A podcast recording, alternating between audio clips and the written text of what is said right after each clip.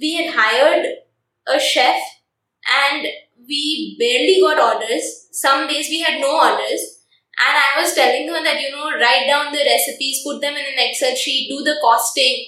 And she was like, this is not why I joined. You know, I didn't join to sit on a desk. I joined to make cakes and she would tell me on my face that I'm bored. And that's the worst thing to hear from your employee because yeah. that hurts. that hurts. That I'm bored, you know, that sentence, it hurts. And so I learned that when you're not baking, you have to be selling.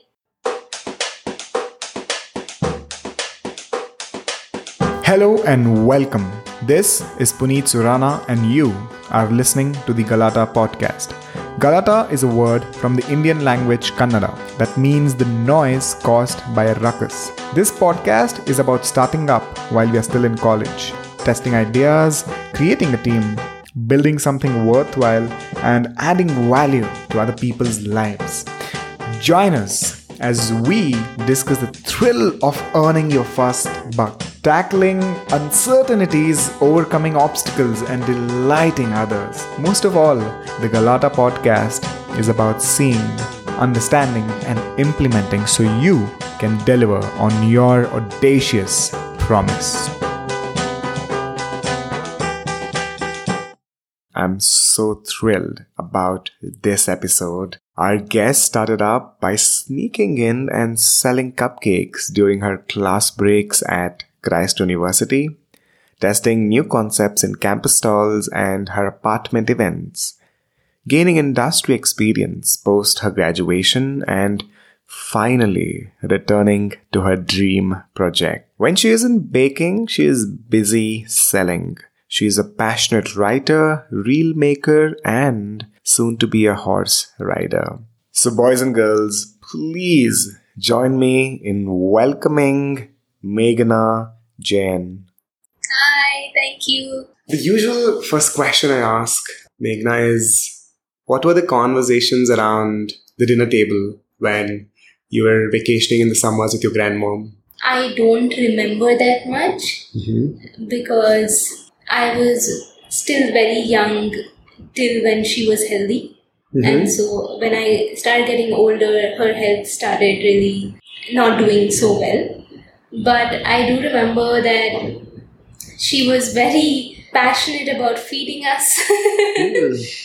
And so whatever we really liked in terms of I always have milk with Bournvita, so there'd always be one kg of Bournvita in my grandparents' house before I reached. Or uh-huh. um, I like bhindi, lady's finger, so she'd make bhindi every single time I came.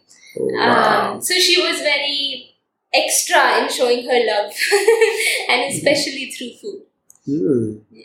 So bhindi, Bournvita, and dadis. Yeah. and occasionally, when I grew older and when I started understanding that she actually runs a business and stuff, then she would tell me some stories from her business, which also I didn't think at that time was very extraordinary, but now I recount them as quite um, crazy. Did you just say crazy? Yeah. yeah, for lack of a better adjective. Yeah. Care to elaborate? So, to give you some context, she ran a garment cottage industry from her home. Mm. So, she used to make Jaipuri garments and sell them in a shop that she had rented in Delhi as well as in the Rajasthan Emporium. And she would mainly go for exhibitions across the country, sell them there. So, through one of the exhibitions she went for, she was telling me how she was staying alone in the hotel or the, the accommodation and someone called her uh, through the intercom mm-hmm. and said that uh, they are going to come into the room in a threatening manner mm-hmm. and so she instead of you know getting scared or anything like that that was not the age of mobile phones that you could just call the police she said why don't you dare come in mm-hmm. i have a gun on me i have a silencer mm. And so that's why I call them crazy because who, who Very audacious, that? yeah. yeah. what did the guys, Did they just skip the call? Yeah, they cut the call. they cut the call. and nobody came in. but yeah, I'm sure she didn't have a silencer on her. Or a gun. Uh, or it was very hard yeah. to procure a gun. yeah. But that's how she was. And so I always looked at her in a manner that she she portrayed bravery in not just running a business but also how her own personality was. She's into rugs and carpets and No, not carpets, uh, garments, clothing. Mhm. Clothing. So, Jaipuri prints that have now come into the market to become very commonplace was something that she used to deal with. Clothes for males, females, children, jackets. At one point of time, when my father was also involved in the business as he was growing up, uh, they created the reversible jacket, and that Hmm. was a one of a kind thing at that time. So he's still very proud of that creation when he sees people wear the reversible jacket. Um, she had an eye for what type of patterns, what type of designs. I remember she had a whole box full of different types of materials and cloths.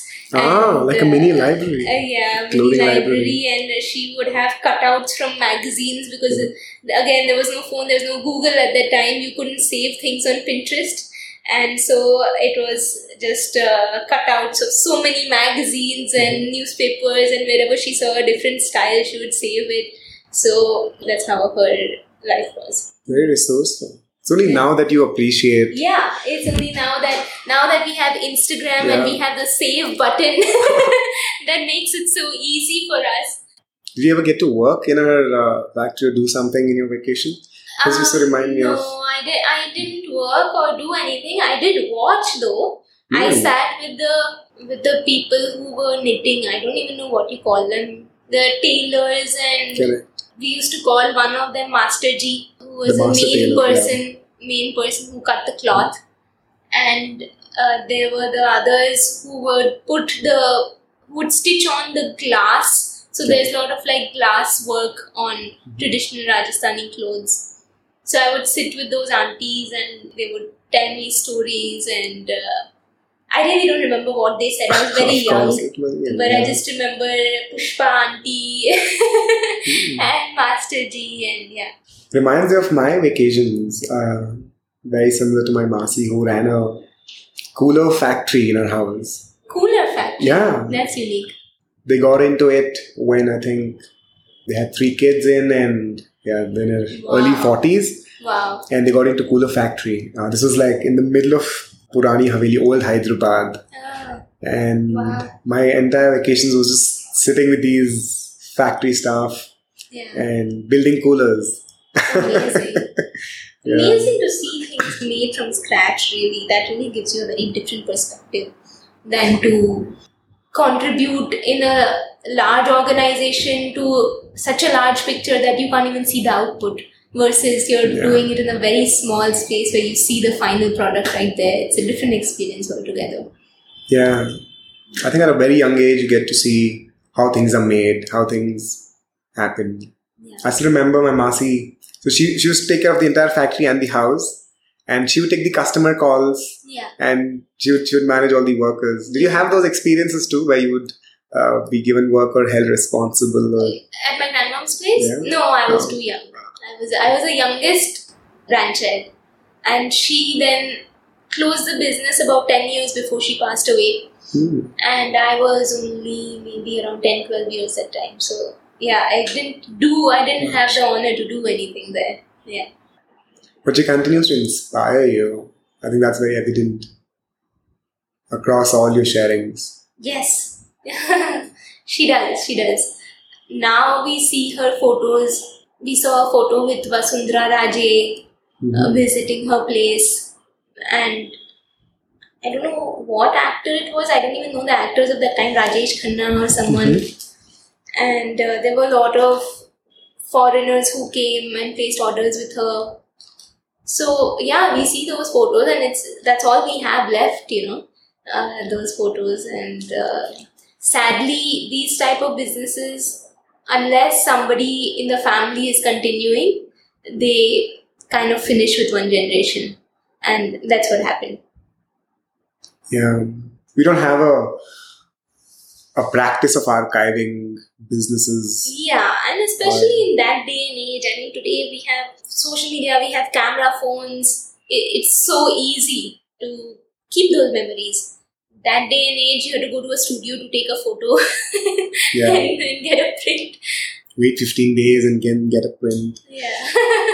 To the audience, I know Meghna from Christ. I remember vividly uh, having conversation or conversations with you and noticing you selling it at the bakery in the central block. Uh, yeah. I think even we fested together. I remember, yeah, I vividly remember a fest. We were against each other. really? Yeah, yeah. I didn't know that. Yeah, I did not fest very much, but I went for business plan competitions. hmm But not Like the, the best manager? uh, no. Best manager, that's what. Best manager was a very typical festing type of thing. Uh, I didn't do any of those. I went for business plan competitions. So Mm-hmm. to actually not have a make believe case study, but your own business yeah. that you are representing, that's the kind that I preferred, and that's the kind that I went for. And had the privilege of winning some of them, representing ourselves more than the university. I- people could participate even if they weren't part of any university, and I felt that that was the best part of that. It made it Format. more realistic Yeah. yeah, and harder Yes. to win against. Yes. I remember losing against you then. Maybe, yeah. I don't. yeah, long time ago, yeah. Was this your first venture or did you have so Um, I had something called the cupcake booth. yeah. but Uh, did you do anything before cupcake? We get to cupcake booth. No, None at all? no. I mean, maybe some stalls, you know, in apartments selling, I don't know, bookmarks or something. I really don't remember. When we were very young, we used to sell uh, lemonade for sure. I sold lemonade. Tell me more. Uh, there isn't much interesting. Hey, There's not a lot of this is a weird thing. Um, you're, you and I are Marwadis. A lot of my listeners aren't. So we have the seed of um, selling and handling money, managing resources yeah, put in really early. yeah. I am Marwari, but my family is not very much like that because my parents both have jobs. They are not business people, and they moved away from the family pretty early on. Uh, of course, we're very close to them, but geographically we were away, so we never had that family business kind of orientation, or you know, like you're saying, handling money very early on. I didn't have any of that. That these lemonade stalls were just something that you know we friends would do on Diwali, or uh, we had something called monsoon mela in our Okay. apartment. So we would get together and make some bookmarks and make I don't know what uh, the some keychains and things and lemonade and just sell. And now that I think of it, I think we used to sell like Pepsi and five five rupees in a cup. And yeah, so that was my only thing. But the only time I really started selling something was cupcakes. Like seriously. Seriously. Yeah. First year, second year. I remember. Second year. Hmm. Started selling in second year. Supplying to the cafeteria a little after. Initially, I was getting it to my classroom. Mhm. and we had a class WhatsApp group and we put up uh, photos. And I got one of my friends' friend who had a camera, a DSLR. She came home, and I remember I had a deal with her for 200 rupees a session. Which in today's world is so even in that day's world i don't know how she agreed she just got like her ka khana at my house and she took photos and they, those photos are so good like i'd still happily use them uh, Oh. and we put up those photos on the class whatsapp group and then got orders and started selling in class and uh, then we uh, one of the teachers said you know this is not allowed and How did you get caught?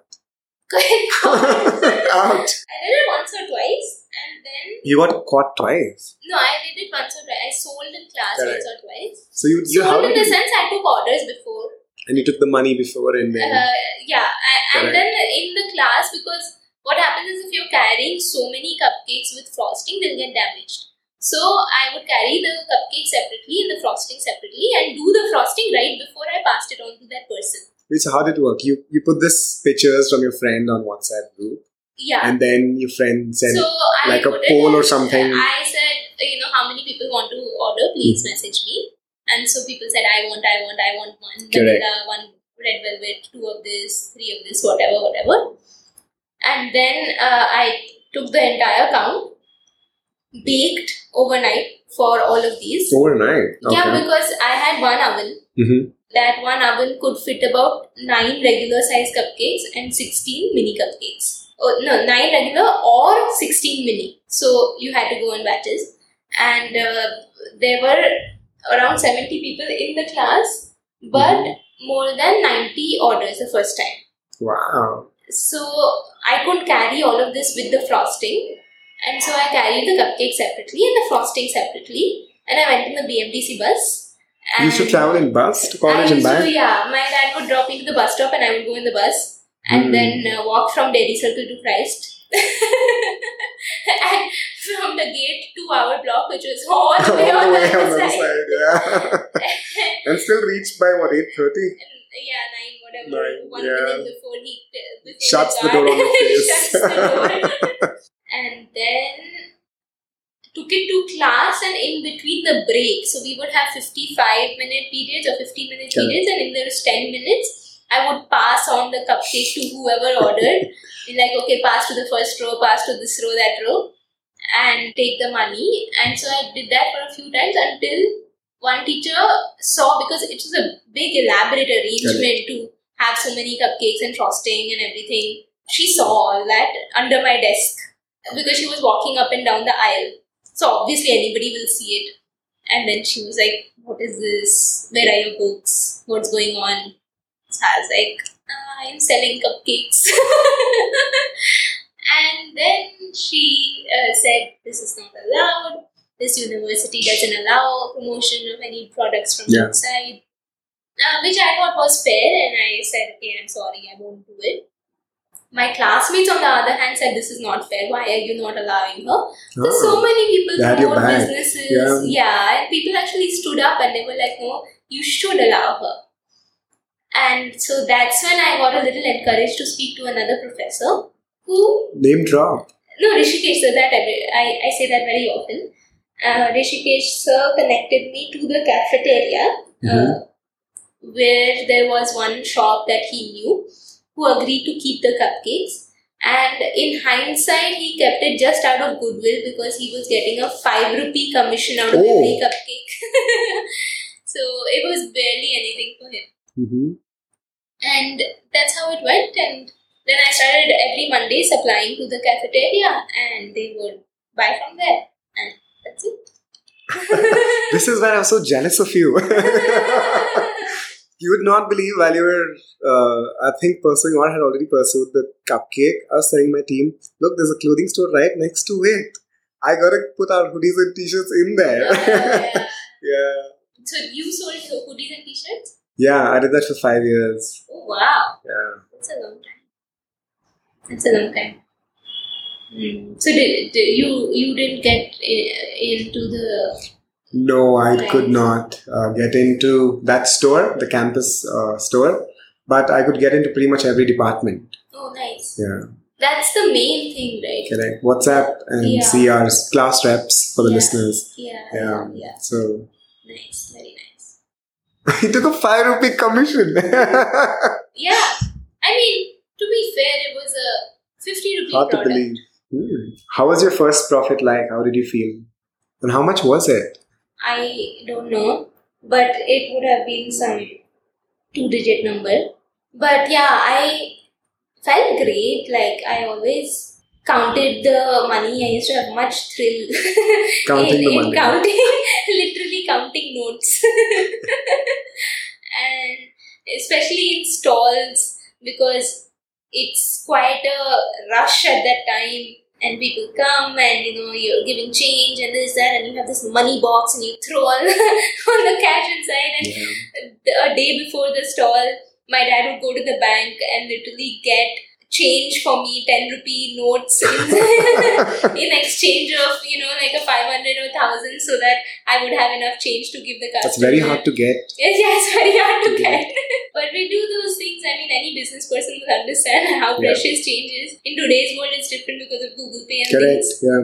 Uh, but that time, uh, that time was coins and notes, and uh, at the end of the day, no matter how tired, my mom and I would sit and count count the money, and so that would be a very pleasing thing.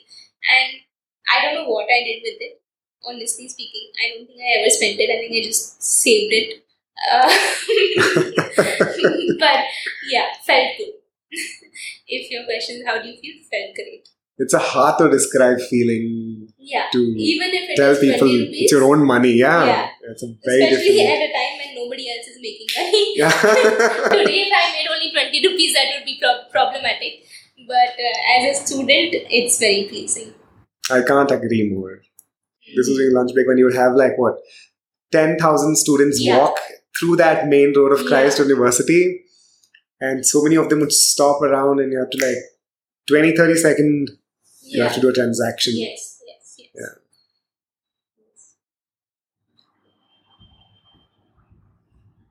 So the stools or the fest booths were the main place for you to market in the early days. And Mm, events. No, not necessarily. How did you go Uh, about getting orders? And, At that time, I was doing only cupcakes. Mhm. and just within my own friend circle and putting it on their class groups and my class group and because christ has such a huge population every class has 70 80 people so between that was more than enough to sustain plus i would also go to apartment group uh, apartment stalls that was a big thing at that time Tell me more. that time now it has become such that there are flea market organizers.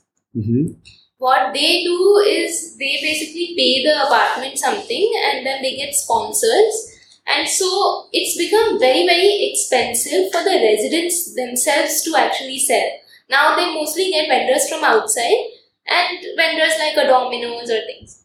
In those days the apartment association would organize it themselves and so all these chutku putkus, uh, kids and the aunties who like to make pakoras and chaats and it would be a very community driven Mhm. event. So that was where I really got a lot of encouragement from my neighbors. One of my neighbors was the one who originally taught me also. Hmm. So uh, she taught me baking and then she would also have a stall and I would also have a stall. Of cupcakes and cakes. of- yeah, Oh. cupcakes, um, cookies, brownies. Although it was mainly cupcakes, but the lemonade was still there. Mm-hmm. I would sell lemonade at that time. I realized that beverages are very profitable. Very proud. Oh, look at you. now you're appreciating the lemonade days. So yeah, that's how it was. And so we'd keep these stalls, and especially if it's our own apartment, they would not even charge us rent or charge us very nominal Wow. rent. So sales would be through that. Sales would be through college WhatsApp groups, and that was more than enough to keep me busy as a student. We were not being over ambitious. How did you get your other two friends in uh, early days at Christ? So I think that it was because of the business plan competition Mm-hmm. that I realized that this is not something I can do on my own. Correct. And because it had all this criteria where we had to have a finance plan, we had to have a marketing plan, and those were not my areas of expertise. I knew how to bake, and that's that was the only skill I really had. And of course, these were my best friends. I would share everything with them, and we decided the name, and we made our first email ID, and we set up a Facebook page, and we decided, okay, now we have a business. What was it So- named back then? it was called the Cupcake Booth. Okay.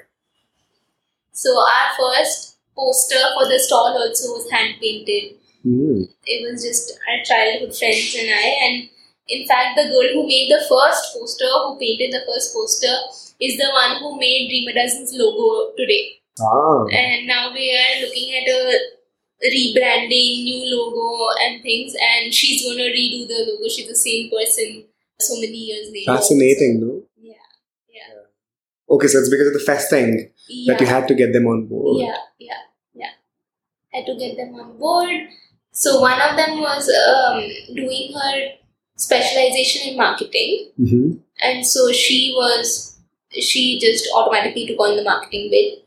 Uh, she would post the photos on Facebook and she made the business cards, uh, all of that. And then one of them was doing what uh, we called CIMA at that time, which was managerial Yeah. management accounting. And so she automatically handled all the finances. Mhm. And not that there were many finances to handle, but the few transactions that we had, we put it in a in a ledger and uh, made a trial balance Wow. and made like a future Projections, projections. and predictions. Yeah, yeah. So she did uh, an amazing job, and so did the one who did marketing. And then we were all went uh, our own ways after we graduated. After graduation. Uh, but that kind of support was very helpful at that time. Where did you get the incubation offer from around this time? And what made you We went for a fest, the first B plan competition ever, which was at NIT Trichy. Uh, I mean, first B plan competition that we went to, not ever in the history, but that we went to to NIT Trichy. There, the judges, there were three judges. One was from Indian Angel Networks, Mhm. one was from Mumbai Angels, and there was one person who was, I believe, a corporate uh, employee. And the uh, deal was that the people who win the first three spots would get an opportunity to be incubated. At NIT Trichy? Uh, we came in the top three, and we got uh, from Indian Angel Networks, Mhm. and they asked us to visit their office. And uh, so their office was in Delhi. And uh, when I went in the summer for to meet my grandparents, Mhm. we went there and uh, my parents and I went and he explained to us what incubation meant that you'd have to register a company, you would have to give some equity, it would be a 12 month uh, process, and they'd keep some milestones, mini milestones for us, and then they would put us in front of actual investors to raise money. That was at that time of course a very an offer that looked to be great. A very tempting offer but i just felt very daunted by those words uh, you know equity and incubation If you're a BCom student, hey, yeah no but so what if you're a bcom student right you're pretty Like, much aware uh, of these. I'm yeah, sure. I, I mean, of course, we have an edge over, say, a science student where they don't use these words on a regular basis. But if you're not in the business, then you may feel a bit uh, intimidated. And so that's how I felt. And I also felt that I maybe don't have the bandwidth because I was also going, going into third year. I would have to write my. So it's in the middle of uh, your It was, yeah, Okay, it was in the middle of. Uh, second and third year. second and 3rd Mhm. year. And so I said, okay, I will graduate and then figure it out because along with my studies, I don't want to do this full time. So he said, okay, as long as I'm here, our doors are Mhm. open for you. Unfortunately, I didn't have the sense to keep in touch with him. Ouch. but I wasn't even looking for it after I graduated. I said, no, I will join the industry. Mhm. So that's what I did. And uh, What what shifted? Because recently you did uh, the Goldman Sachs 10,000 Women program yeah. yeah. at NSRCEL, um, IIM Bangalore. A fascinating program for all the women listening here. Do check it up. I'll add it in the show notes. Definitely, definitely. Um, what made you shift? What made you do this um, this time around? Because it was very similar to an incubation program, a cohort, a classroom based thing. Yeah, uh, I mean, incubation wasn't classroom based. It was solely focused on your business, and then you have experts who are focused on growing your business because they also have some stake in it. Correct. They have the skin in the game. Their skin in the game. But this program was a classroom program. Now, if you want access to funding and those things, that you get access to. There's also a huge difference because that was they are betting on literally nothing, right? The for Indian Angel uh, Network. yeah, Indian Angel Networks because we were so small, like our revenue was just barely anything, right? Did you feel like you weren't enough for them? Feel no, too no, small? no, no, no. They, Okay. they, everybody has different types of businesses that they invest in, and that program was made for this the, these type of people. Whereas the Goldman Sachs program is made for women who have a business between an X and Y size. You are not qualified or eligible to even apply for the program if you're not making that much in revenue. So you've already crossed the beginning startup ideation stage Correct. and you have been in the business money. for a long time. And now you're going from a settled business to a scaling business. So that's the focus of that program, and that's why it was very, very different. And it was also a classroom where uh, professors are addressing 130 women at a time. Wow. So it's not specific to your business. If you ask specific questions, they would say this is a class, this is not a consulting. Because and it- it's very valid because if 130 women ask about their real time problems and they are all facing real time problems, these are not hypothetical questions that they're asking. So, uh, in that sense, it was very different, but it was very stimulating to be a part of that crowd. It was great to, you know, do case studies again and read about businesses again because sometimes you lose the vision of what infatuated you to get into entrepreneurship. As college students, you read these stories on YourStory and Forbes uh, magazines and things, and, and they don't cover how the person get, got there. They cover 18 year old girl making Yeah. 5 crores in revenue in the first year. That's going to be the headline. And I understand why they do that because it's uh, an eyeball catcher. But that is what gets you very infatuated by it as a young person. And when you get into business, you realize there's so much grind behind that one headline that sometimes you lose why you were interested in it in the first place. And this kind of environment at NSRCEL, it focuses your vision and um, gives you that network, gives you access to those professors. Just unbelievable kind of experience. I'd recommend that everybody Yeah. do it if they Yeah. If not, just apply and yeah, just apply. just at least apply. Yeah, there is a high probability of getting in because they do it a few times a year. It isn't just once a year. They do it two or three times. So it's very hard to get in. I think they do an interview process and they have yes, they do have an application and then an interview process and then a due diligence. But I think you should give it a shot. Everybody should give it a shot.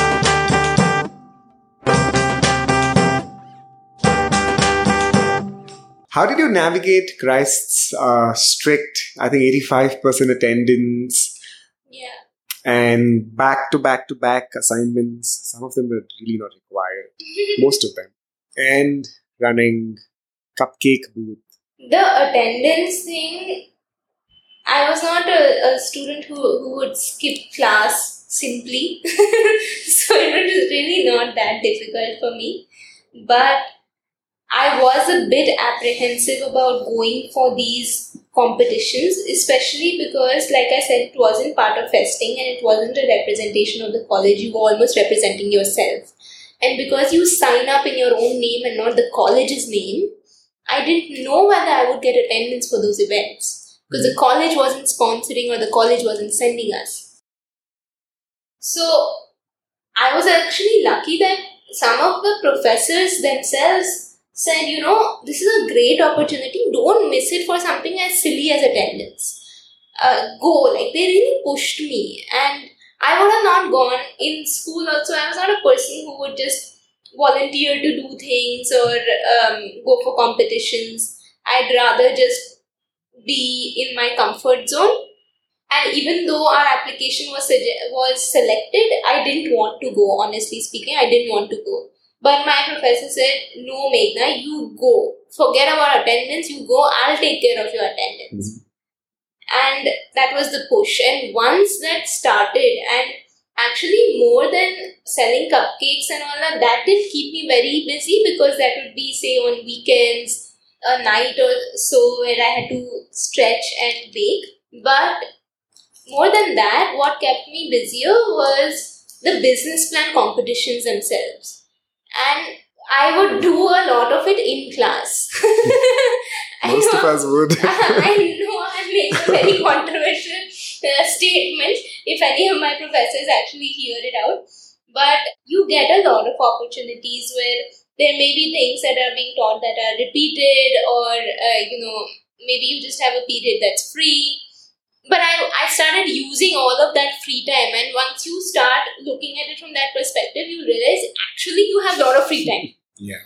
Is this that we use the shield of excuses of CIs and assignments and homework and exams and say, oh, we don't have any free time? But the fact that we're working, say, today my day started at 9 o'clock and it's going to be 8 o'clock now and I'm still going to continue here. Right now we're working 12 hours in school, college we used to work 9 to 4. That's to nothing. yeah. We have so many hours remaining if you compare it that way. And so time was not a problem. And when the push came that do you want to prioritize this over your degree uh, when the whole incubation opportunity came, then I said no. That I may not have the time for, that I may not have the bandwidth for. And I was clear about what I can manage and what I can't manage. Your dad comes across as a really interesting mentor to me. He's been like super encouraging through and through. Yeah, absolutely. I mean, I don't think my parents get enough credit for how much they have supported me throughout this entire thing while pushing me to the forefront and saying, This is yours. We are there to support you, but this is yours. But the fact that somebody is even there to say, We are there to support you, that itself gives you so much mental and emotional strength that when I was moving to the new kitchen where we are sitting out of right now, and it was a big investment, and I was scared. I was scared to make that investment. I was scared to move to a bigger place and get all these interiors done, and because we were dipping into savings that we had over the time that since we had started the business. At that time, also, my dad said, Okay, what's the worst that can happen? You will lose this money. Fine, no problem. You come home, we'll do something else. You learn something, na? That's all. And the fact that somebody can say that, okay, what's the worst that can happen? And then you think about it and you say, okay, that's the worst, but I will still have a place to sleep, I will still have food to eat. That privilege is there, and, the, and if we can't take risks on the basis of that privilege, then what are we doing? Correct. How long can we stay in that comfort zone? My dad, he said something when I was scared of uh, moving here. Mm-hmm. He said, Meghna, fortune favors the bold. Mm. And then I was like, okay, I'm not scared anymore. So, people who have a very strong impact on your mind and your mental health and everything, they can really change what, Yeah. what you feel from one line and from their attitude towards you. Who have been some individuals like that in your life? I see your dad's clearly one. My dad, my mom, my mom for sure. My uh, best friends, they've been very, very, very supportive. They've been cheerleaders. They started the business equally with me in college, but because it so happened that I continued it, they don't get as much credit in the whole story Yeah. but uh, they've never been bitter about it. You may have a lot of friends, and uh, they they may be a huge army of supporters. Um, even through Instagram, there are people messaging me saying, "You know, your story is so inspiring. You're this," and I do acknowledge and I love that love that the validation that we're getting. But at the end of the day, if you really feel self doubt, or if you feel, why am I doing this? What is the purpose? Why, why am I working so hard? At those points of time, there are just a handful of people that you can speak to. And I'm lucky that I have that handful. Have your parents been always so supportive, unconditionally, or was there a phase that my parents have always been very supportive Mhm. about whatever I wanted to do in my career. When I started baking, my father was a little bit apprehensive about the usage of egg Mhm. because we are uh, we are vegetarians. We don't use egg or bring egg home. And when I got into baking, I was introduced to it by a person who said that baking cannot be done without eggs correct? So I was on the fence. I was like, you know, I love making these things, and if they can't be done without eggs, then why can't we just get eggs? And so there, there was a friction, and there was there were some fights at home. And he said very clearly that when you move out of here and you get your own space, you do whatever you want. Yeah. Uh, you move the business out of home, you do whatever you want. But till you are selling from home and you're doing it under my roof, there will be no eggs here. And now in in retrospect it doesn't seem like a very big deal but at that time it was the biggest problem in my life Maybe now it's the USP that you have. now it's the usp and, and he doesn't uh, leave any opportunity to remind me that it's the usp so that was perhaps the only time where we had a real difference in opinion Hmm. but at all other times with respect to my career they've always been super super supportive Fascinating how a limitation has become a growth opportunity for you.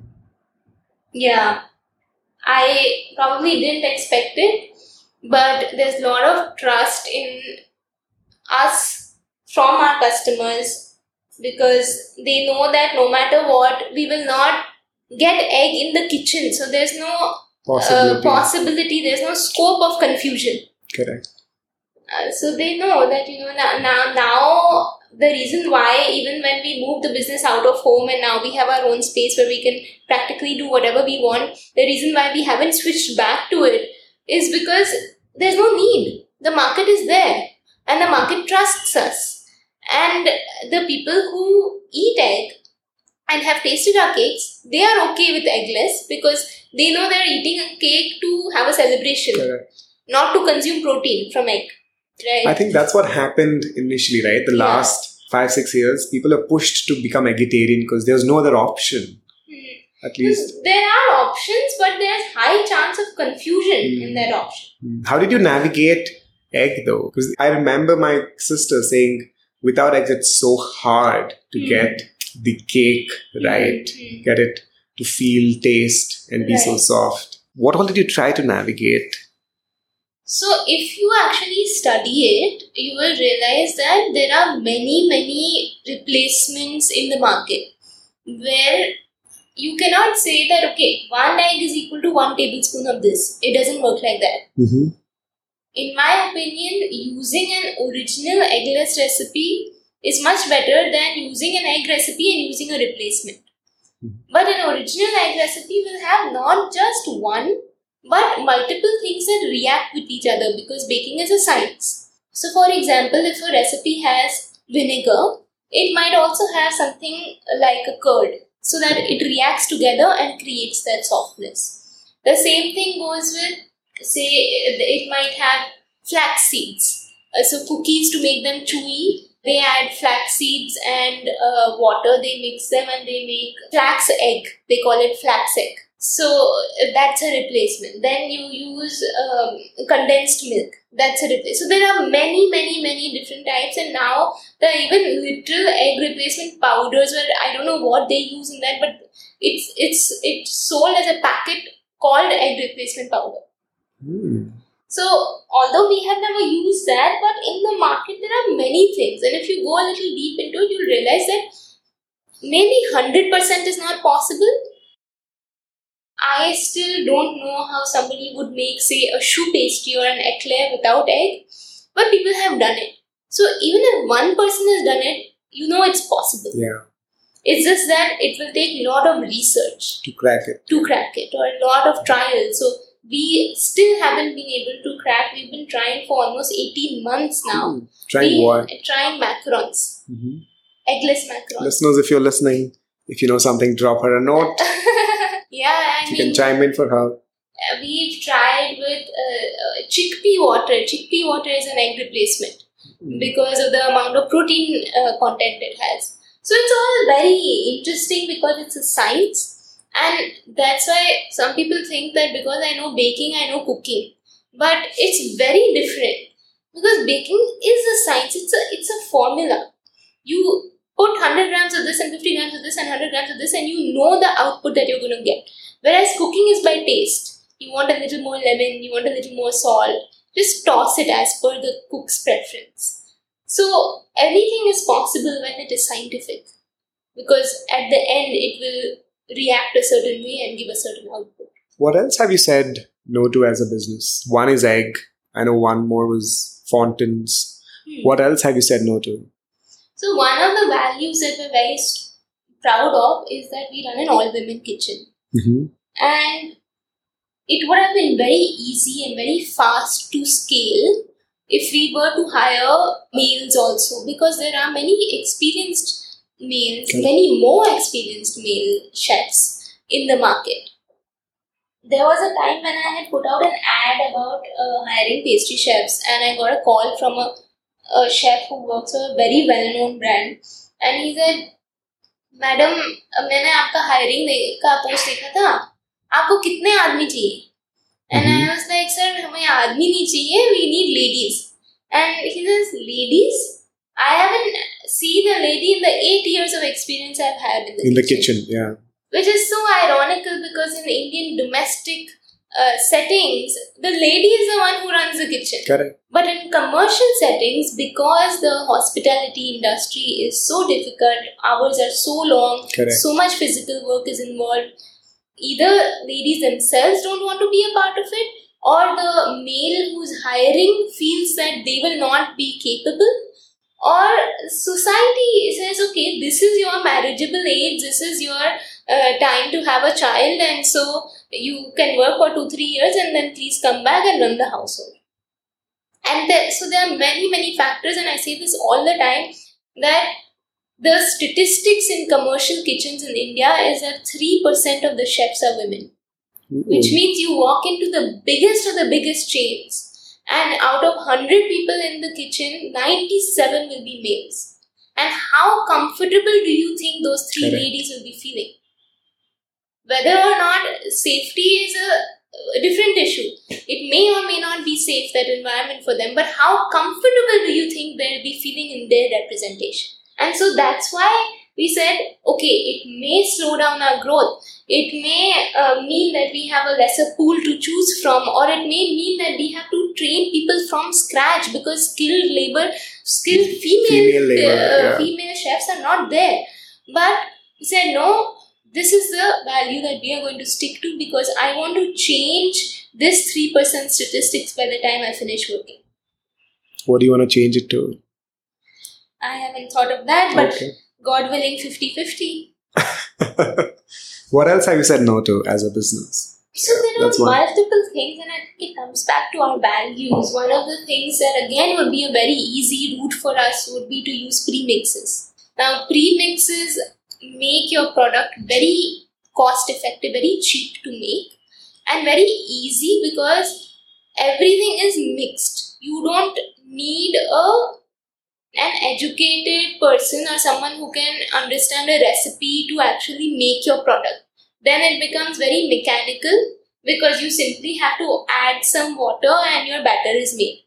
Versus we have 12 different ingredients in our recipe. We are putting half teaspoon of baking soda, 100 grams of maida, 50 grams of condensed milk, etc. etc. So there are many points of errors, whereas premix makes everything very standardized. Premix also increases the shelf life because it hmm. has a lot of preservatives that, will make your product stay for longer. And because of that reason, we said no, we will use our own recipes. It's okay if it is more expensive. It's okay if it takes longer. It's okay if we need to pay for more skilled labor to understand the maths of this. But we will not use premixes, and that makes a world of a difference in the taste. And yeah, that was one of the things also that we said no to, that we always have the choice to go to. But till now, it didn't make sense from the perspective of values, Mm-hmm. whereas it may have made sense from the perspective of money. What else have you said no to? What else? Although the opportunity uh, didn't directly knock on our doorstep, but there's always the choice of getting into more kinds of products. You can do breads because you're a bakery, right? It's it's an obvious choice. You can do savories. Um, most bakeries will also have pies and puffs and even samosas You can have a sit down type of uh, model. There are 101 different things, and if you have a sit down, then customers will expect that you serve coffee, you have beverage. So, or are- lemonade. yeah, or lemonade. Highly profitable item. um, there are always choices that an entrepreneur has, and all of those choices at that point of time seem very lucrative. One of the things that I learned in the Goldman Sachs program was strategy is not what you choose to do, but strategy is what you choose not to do Yeah. That's what shapes your story that's what shapes your business and that's what gives direction to your team and yourself to focus on and that's why we've chosen not to do many things Why choose the cloud kitchen model when you could be a bakery or have, like you said, a sit down cafe? Why would you choose a cloud kitchen model? What made you? so honestly the first job that i had was at a company called InnerChef where they had a cloud kitchen Mm-hmm. And because I started working there, I started understanding the business model. And I understood that as a beginner with minimal investment, it's probably the best thing to go for. As our business started doing better and we had the resources to maybe invest a little more and also the reach to get walk ins, Mm-hmm. I considered the retail model for some time. In fact, before the uh, pandemic, we were going to open what we thought was India's first cupcake experience center. Mm. And that's the reason why we got this main road location. That's the reason why we got such a big space because we thought that How big is the space so audience gets an idea? Uh, the space is 1500 square feet. The back portion would be a kitchen, and the front portion would be uh, the experience center.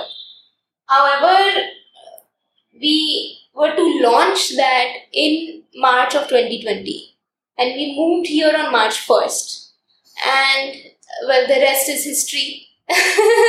The rest is before Corona. this is before Corona. Yeah. We were going to have our launch in the middle of March. We had paid advance for the interiors of the uh, of the experience center. We were getting a really nice thing designed, and then uh, we felt that you know something's going wrong. So let's delay the launch by a week hmm and that week happened to be never because by the next week there was a first lockdown and we were shut for six weeks and we just couldn't believe that what was supposed to be the best time of our lives suddenly became unexpectedly down to zero. And our shutters were closed and it, it was difficult. And then to come back from it when the festive season came we decided that we will have gifting that was shipped across the country. And that went really well with corporate clients because the corporate clients said that mm-hmm. now we don't have our employees sitting within the offices, so we can't take care of the distribution. But if you have an offering that can go to their doorstep, we will buy from you. And we realized that the market really opened up multifold because then we no longer have to cater only to hmm. Bangalore. Suddenly, pan India is our geography. And when that did well, then I said, okay, this is what we will stick to. Now we've done it, we know the model, we know that it is also lucrative, and that's why we stuck to that. So, we the cloud kitchen model worked well during the pandemic where everybody wanted contactless delivery and then the gifting model with corporates also worked well because it really increased the reach that we had and between that now between celebrations and gifting we run our business You had a lot of logistics issues in the first Diwali. I think this is 2020, correct? Right Yeah. What are these logistic issues like? To a point that you guys got like harassed and not got things done. yeah And What did you learn from that? what happened was that uh, this Diwali that I was talking about, where our client said that you know you have to send it across the country. I uh, said, okay, we'll use courier, and I spoke to a few courier people, and uh, we basically got in partnership with the wrong people. You know, you can name drop wrong people, right? I know, but I don't want Okay. to.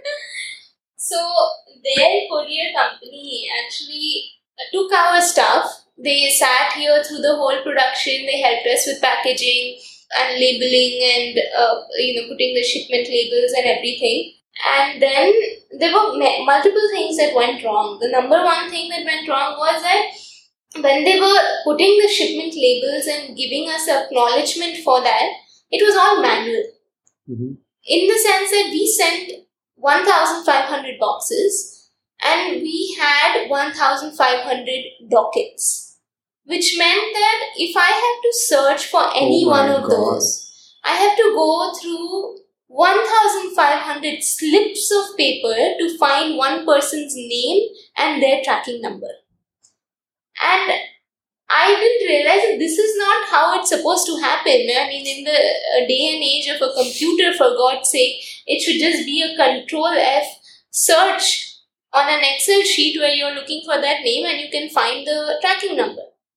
So that was the first mistake we made. These guys didn't tell us either. That was like a nightmare. That was a nightmare because once we started tracking, we had to go through all those dockets. Then the thing that happened was this courier company did not depend on technology. So by the time that the courier status was updated, it was a few days after it was delivered. So we don't even know whether the item has been delivered or not.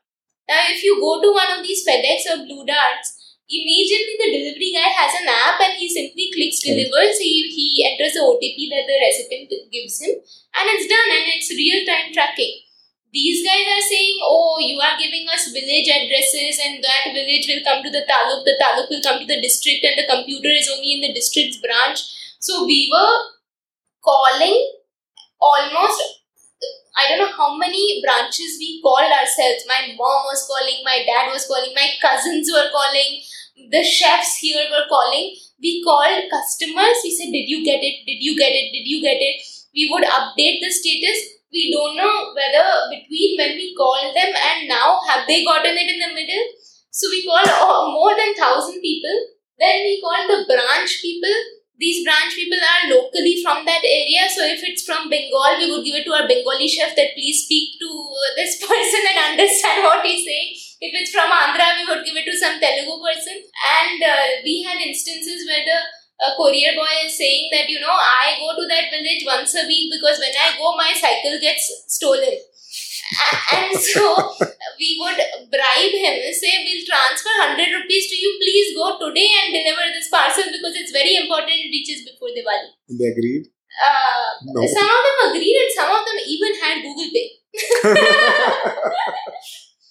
so that was uh, that was quite an experience then the shipments were not getting delivered and we had more shipments that had to go they took everything from our place and then threatened to not get it out of the truck uh, unless we paid them and I said, the ones that you took are not getting delivered, so what am I going to pay you for? And he said, unless you pay us, we are not taking it out. So basically, it was blackmail, and we had to pay them. And the complete amount. yeah, eventually we paid the complete amount, but didn't get the complete shipments. Eventually, okay, so not in this. Yeah, tried to hold off as much as possible. It was a difficult time for sure. It was it was a chaos. It was a mess, but at the end of it, I think we learned so much that today our logistics are very, very tight, very technology driven. We work with an aggregator where everything is tracked. The tracking number goes by SMS to the person, which seems to be the Correct. very obvious things. Every e-commerce site should have it. There is a company called iCarry. I can. Okay. They help businesses and individuals do couriers and have made everything very easy and, and yeah, it's great. Yeah. Links in the show notes if you guys or girls want to check it out. Was the story of Diwali 2020. But after that, uh, Uh-huh. I, I should assure you that we never had that issue again. Now it's very, very, very smooth in comparison to what it was. One thing that fascinated me uh, about you is that you've been able to scale this beyond the kitchen of yours or beyond the apartment or the small first network, like the hot market, your your WhatsApp contacts Hmm. Or your Facebook friends. You've been able to scale beyond that. And I see a lot of young girls and women Hmm. pretty much boxed into that uh, area where I see, I, I, and I understand at times baking is could be like a seasonal thing where you could just have the jackpot of all, the Diwali, the Christmas, and the New Year entire thing, and just chill the whole year. Hmm. But a lot of other women are thinking of doing it through and through the whole year. Where do you think um, they are not able to scale beyond their initial market and their home setup? And what do you think you were able to do differently or smartly? So there are two types of people, especially home chefs and home bakers. One type may be the one who is ambitious and wants to scale. And I think your question is directed for them. But there is a type that sometimes we don't realize that they don't want to scale. Mhm. They are very comfortable where they are. I've spoken to some home chefs who said, okay, I'm just doing this because uh, it's fun, I like cooking for people, but honestly, I don't want to make more than three, four cakes a, a week. I My children are studying, I want to take care of them, and it's not their primary source of income, it's something they do out of joy. And if you give them 10 cakes a day, they will say no Correct. they will not stretch themselves overnight to do it. So, I think the first thing is to acknowledge that some people are comfortable where they are in a niche business, and that's fine. That's okay as long as they are acknowledging that yes, this is where I want to be. this is, yeah. yeah, this is it for me, and they are happy doing whatever they are doing. Then there is a type which is trying. Uh, maybe they're not trying the right things, or maybe they haven't tried long enough. There are people who try for a few months and say, hey, this is not working, I'm going to go back to my corporate job. Mhm. Now, obviously, this is not going to pay you in the first three months or six months or even maybe a year as much as a corporate job would pay you. But you have to give it time. You have to give anything time. I really believe when I was in that spot where we had hired a chef and we barely got orders. Some days we had no orders. And I was telling her that, you know, write down the recipes, put them in an Excel sheet, do the costing. And she was like, This is not why I joined. You know, I didn't join to sit on a desk. I joined to make cakes, and she would tell me on my face that I'm bored. And that's the worst thing to hear from your employee because That hurts. that, that hurts. That I'm bored. You know, that sentence, it hurts. And so I learned that when you're not baking, you have to be selling. That means you have to be marketing. You have to focus on how can I reach more people. So then we said, okay, WhatsApp groups are one source, but how do we get to more people who look for cakes on Google? Those are the people that we don't know. So I said, okay, we don't have a website yet. We definitely cannot spend on SEO to hmm. get our website on top of the list. But what are the websites that come up? Zomato comes up, Swiggy comes up, Justdial comes up. At that time, Magicpin was coming up. So you just Google for any business in your industry and see what businesses are coming at the top of your page, and you will realize most of them are aggregators and they are not actually the business themselves. Businesses, And when they are aggregators, it means that you have a chance to be aggregated by them. Hmm. You have a chance to list yourself. So we listed ourselves on Justdial, on Magicpin, on uh, Zomato. It's a good investment. Yeah. honestly, it doesn't cost anything. These are free listings. It costs you when you need when you want to be on top of their list. Their list. Okay. When you want to advertise, when you want to put a banner, that costs you, but the listing is free. And sometimes you'll even find that the listing was already there. You just have to claim it to be yours. Make a Google for business page for yourself. Upload the photos yourself. Invest a little money in photography. Put those photos on whatever your Facebook, Insta, but put it on Zomato. Hmm. So, the investment of time in those uh, areas really helped us get customers that were beyond my neighborhood. And that was the first time I got a call from someone, and I was like, How did you find out? And she was like, I saw you on Zomato. I was like, Oh my god, Did someone just say that? and I still remember her. We've made uh, cakes for her daughters for the last four years. She continues to be our customer. Wow. She came to my house to pick up the first cake, and now she comes to this place, and we have a long history. And it's really lovely to make those relationships. Once you have that relationship, it's just predictable business. Yeah, yeah. Then they become part of your network. Yeah. Before they were outside, then they're your inner circle. So yeah, that's that's how I think that one should approach it. One should really look and, and say that okay, I'm not spending time baking, then I'm spending time selling. And if you're not doing either, then that's a problem. If you're waiting for the orders to fall from the sky, that's not gonna happen. Yeah, very painful when an employee doesn't Yeah. um, align with you like you want them to align. No, she's still here, Ipshita.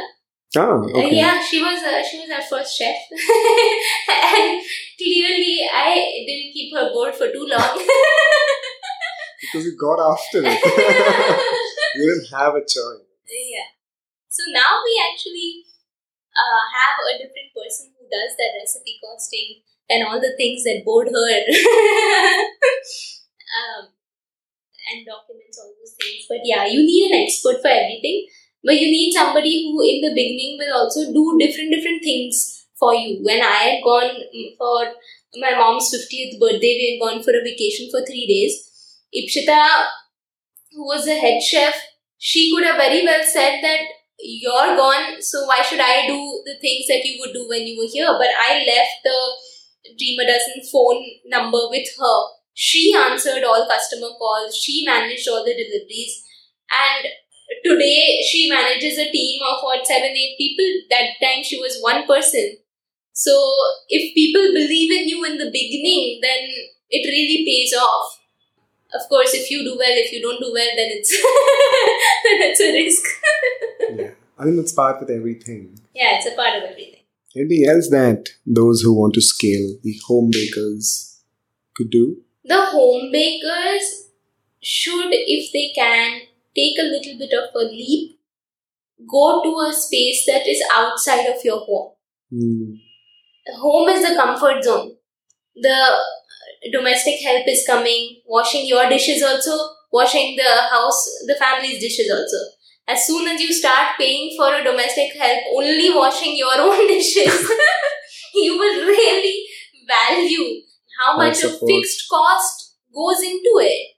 We don't think about, okay, I'm using these four tiles which convert into uh, whatever 20 square feet of space in my kitchen and how much rent would I give for that or how much of the electricity bill is on me you are not thinking of all of those things or even something as simple health as simple as from a mental health perspective to have a different space of work and a different space to just rewind Relax and rewind, yeah. so uh, yeah, I, I think that should be the number one. And honestly, until there is some fire in your belly, like literally fire, that I have to pay these bills. And if I don't make that business, then I can't pay those bills. Until then, you will not like get up and and suddenly be like, okay, I have to sell no matter what. Uh, so that kind of fire only comes when you're on your own and you cannot depend on anyone. It's a good stress to have. You It's a stress. good. It's a, it's a, you should get out of your comfort zone. Fascinating, yeah. There's some early decisions that you took that were really smart. The branding bit, the bit of registering and legalizing things, getting trademark, getting the website. What other early decisions have really paid off? One of the things that really worked well for us is that from day one, Mm-hmm. I was not alone. I was doing it with a friend of mine who knew marketing, and she's the same one who uh, did it for the cupcake booth. And because I felt that support, that okay, somebody else is also interested in this. Two months into it, we realized that between both of us, it's not enough. So we started looking for interns. One of the things that has worked for us through and through from the beginning is selling our story because people really they buy from people they don't Mhm. buy the product and the fact that we're young people we're girls looking to make a difference it's not just about a cake all of that really resonated with people, not only our customers, but also our own community around us. And from that community, we were able to pick interns. And we had interns who worked with us for such a long time that by the end of their uh, tenure, they were like, no, we don't want to leave. Like, I'm telling you, they were unpaid interns. And they were like, no, we are so attached to the Dream a brand, we want to be a part of it. And then, of course, when we could afford to start paying and things, now we have paid interns, and now some of them have even joined us full time after they graduated from college because they're so attached to the brand. And that decision to hire interns at that time and acknowledge that both of us are not enough to do the amount of work that we need to do was what got us forward. What I'm telling you about listing ourselves on these platforms. Mm-hmm. That was my friend's brother who did it for one month and we just gave him an internship certificate and he was very happy and we were very happy. Right? These small things reaching out to bloggers we literally had an intern for that. We were like you reach out to zomato bloggers who can give us ratings and who can taste our stuff. So we had one intern who worked with us for three months just for that. So we have many many people and even today we continue to have many many people. We have one person who does only costing delivery costing and recipe costing to see our bottom line Mm-hmm. So we have one person who comes in only to make reels. These are all your interns. Interns. Ooh. Yeah. So, but it's great. It's a win-win situation for them. It's a win-win situation for us. I know making reels is not a full-time job that I need to pay for, but I definitely need something, someone very young who knows the trending music. Like they are way better at it than I am. We had a 17-year-old intern work with us for two months. Best reels I've ever seen I was like, oh my god, I'm 10 years older than you. yeah. but she's the consumer, she is the audience, she knows the trending audios, she knows, uh, she has that creative inclination. And I was very happy to have her, and she was happy, and and so yeah, that was that continues to be one of the best decisions that we've made as a young bootstrap business. And how did you get these interns? I'm telling you, just from the community, mm, from the story that we've been selling, from the vision that we've been selling, that hey, you want to be a part of this because it's going to be something really big, and then you know people people want to be a part of it. People don't want to be a part of it for the certificate or for the money. They want to be a part of your story. Yeah, you're a fascinating storyteller. Yeah, doing me sound like a Kumaranite to that LinkedIn guy. Oh my god. Cut. very, very possessive about this school. oh, this is this trend is spread across. so fires, Kumar My god. I'm happy I'm a Carmelite. There's nobody insisting. The only thing insist is we're not from Mount Carmel, we're Carmel School. That's a girls' college. Okay, Kumaranite. Thanks. you know what? I think a good place to go right now would be the values that you've built into the company. What are they? Being honest is something that's very important to me and even between the team having that trust, it's all intertwined trust, honesty, communication, transparency. It's all very intertwined. And many times we will find ourselves, and especially myself, I find that it's important as a leader to tell them what's going on.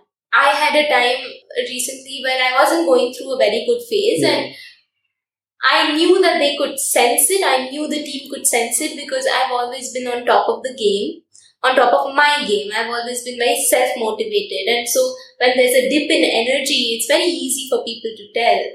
Uh, so then I spoke to them about it, and I think uh, one should. How did you address this? I just literally went and said that, hey, I'm going through a bad phase, and this is exactly what's happening, and I told them what's happening. And one could say, hey, it's your personal life, you are not obligated to share all of this with your team but I really feel like we're a small, intimate team, we're only 15 people. I don't want them to feel that their leader is not present and they don't know why.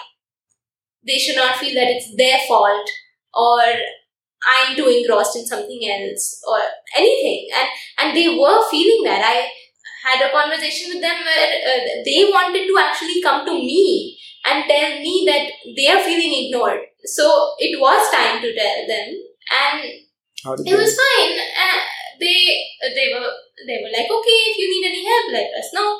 And and now it's fine. And so that immediate the all that tension that was building up between the team and me, where they were assuming things and I was distancing myself, was not because of any factor between them and me. It was because of an external factor, and they deserve to know why that honesty between the team, or even something as simple as, hey, a cake is getting late, and we're not making excuses to the customer. We're telling them that it's going to be late, it's going to be late by half an hour. Or something went wrong, and we tell them something went wrong. We're not dodging them, dodging their calls, trying to get out of uncomfortable situations. We're being honest, and I think that's why our customers really do value the relationship that they have with us also because there's a lot of human element that we show even in our social media we're, we're always showing our faces we're talking we're talking about our values we're talking about the all women kitchen thing. And they really love that they're buying from people. I think that's the number one thing that comes from dream a dozen i don't know how scalable it will be in the long run. We will try to make this scalable. But at least for mm-hmm. now this is what keeps us going I respect and really, really appreciate your honesty to. To the audience, um, all the links and ways to reach out to Meghna will be in the show description or the notes. So check them out there. Coming to the final question What is the impact you seek to make with Dream a Dozen? We want to inspire a lot of people to believe in themselves, to chase their dreams, to create something that will last longer than their own lifetime. Mm-hmm. To leave a legacy in whatever it is that we are creating. If we are creating moments of celebration for our customers, that itself is something of honor for us. The fact that they have trusted us, the fact that we are celebrating each milestone of life with a product that we've created with our hands that's a privilege. And every one of those moments is an impact that we are creating in people's lives during a happy moment. To understand and recognize and believe that we are creating happiness in the world. We are empowering the girls that work with us to believe that yes, we can do it too. We had a little team activity uh, two weeks ago where our head of operations, she asked everyone to write their dreams. Mm-hmm. And everyone in the kitchen wrote that they want to open their own place one day. Beautiful. And I would say that one of the reasons that they are writing that is because they've seen that it is possible. And to create that sort of inspiration, not only within our teams, but to anybody watching, that if you believe in yourself, you can do anything that you want. That's the boys and girls, go and make some galata.